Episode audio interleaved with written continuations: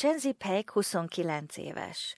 Lovagló csizmáját szögre akasztotta, és ma már az északi területek parlamentjének képviselője. A fiatal politikus tavaly parlamenti szűzbeszédjében magát a sokszínűséget, diverziót magas fokon képviselő személynek mutatta be. I am eternally proud of who I am and where I come from.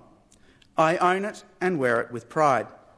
I am young, I am gay, I am black, a true blue Territorian. Ausztrália első másságát nyíltan felvállaló őslakos politikusa, Mr. Paik Namachira munkáspárti képviselője. I like to think of myself as uh, a face of real change, changing the way that um, you know governments have historically engaged with young people. Because let's face it, everyone does a pretty crap job at it. Chancy Paik Alice Prince-ben nőtt fel, őslakos vezetők, mentorok segítették. Nagymamája Barbara Ross, Pat Turnerrel, Claire Martinnal és a vietnámi veteránnal Geoff Shaw-val mind-mind inspirációt jelentett számára. Máig gyászolja nagymamáját. Oh, it's heart-wrenching.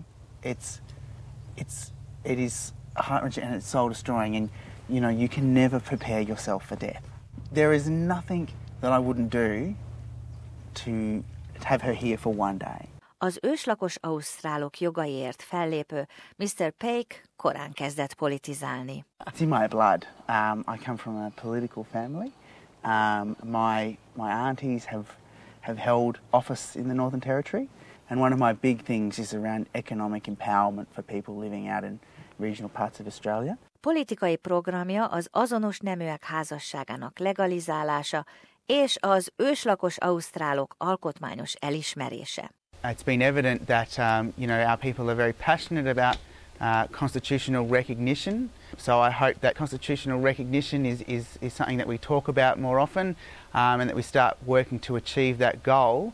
Az 1967-es referendum végeredménye következtében változtattak az alkotmányon, ezzel biztosítva, hogy a szövetségi kormány az őslakos ausztrálokra vonatkozó külön törvényeket alkothasson ahogy közeledik az 50. évforduló, Mr. Paik megkérdőjelezi, vajon megtettek-e minden lehetségeset a hátrányos helyzetűek felzárkóztatása érdekében. Mr. Paik azt mondja, népének az az álma, hogy ugyanolyan lehetőségeik legyenek, mint a többi ausztrálnak. I want to see more young gay people and indigenous young gay people breaking down stigma and breaking down stereotypes to make a, a strong and a positive difference for our mob. Közreműködött Michelle Rimmer,